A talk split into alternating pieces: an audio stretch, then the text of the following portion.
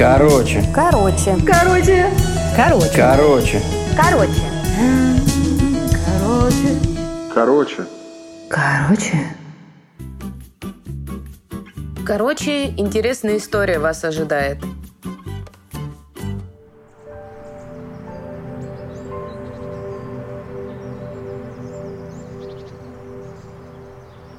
На майские праздники мы отправились с коллегами в поход по Валдайской тропе.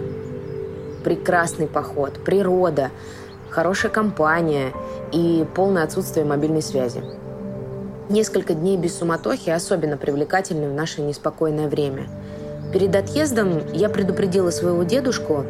А, В этом году мы потеряли бабушку, и дедушка стал тревожнее обычного и стал больше проявлять ко мне внимание, требовать внимания к себе, соответственно. Так вот, я предупредила его, что уеду, и у меня сети не будет, что он до меня дозвониться не сможет, и чтобы он не переживал. Сказала, в какой день выйду на связь. Дедушка, конечно, принял информацию неодобрительно, но смирился. Во время похода мы преодолевали расстояние, фотографировались, готовили вкусную еду, пели песни у костра. Непередаваемое ощущение. При том, что это мой первый пеший поход. В общем, расслабилась я хорошо. Выходные прошли великолепно. Добравшись до первой вышки связи, я решила позвонить дедушке, отчитаться, что все прошло хорошо, и спросить, как он. Звоню.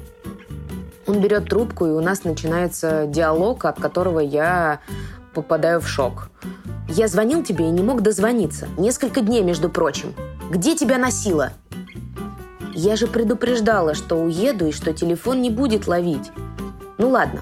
В общем, ты очень долго отсутствовала. Я не смог до тебя дозвониться, чтобы посоветоваться, поэтому принял управленческое решение. Ну и какое, спрашиваю я. Я купил памятник. Себе. Там уже все написано, есть и фото, и его уже и на кладбище установили, фамилия тоже есть. Тебе останется только дату смерти вбить. Спрашиваю у деда, что отвечать родственникам, которые решат нагрянуть, почтить память наших других родственников. Никто не будет смотреть, есть дата смерти или нет.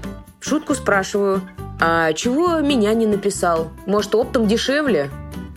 А он на полном серьезе спрашивает, а ты куда хочешь прилечь? Ко мне или к бабушке? И тут я поняла, что шутки с дедом плохи, и сказала, что еще не решила.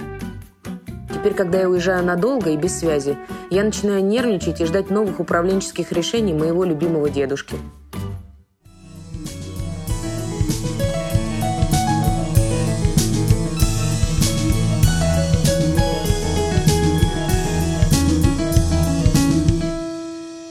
Короче.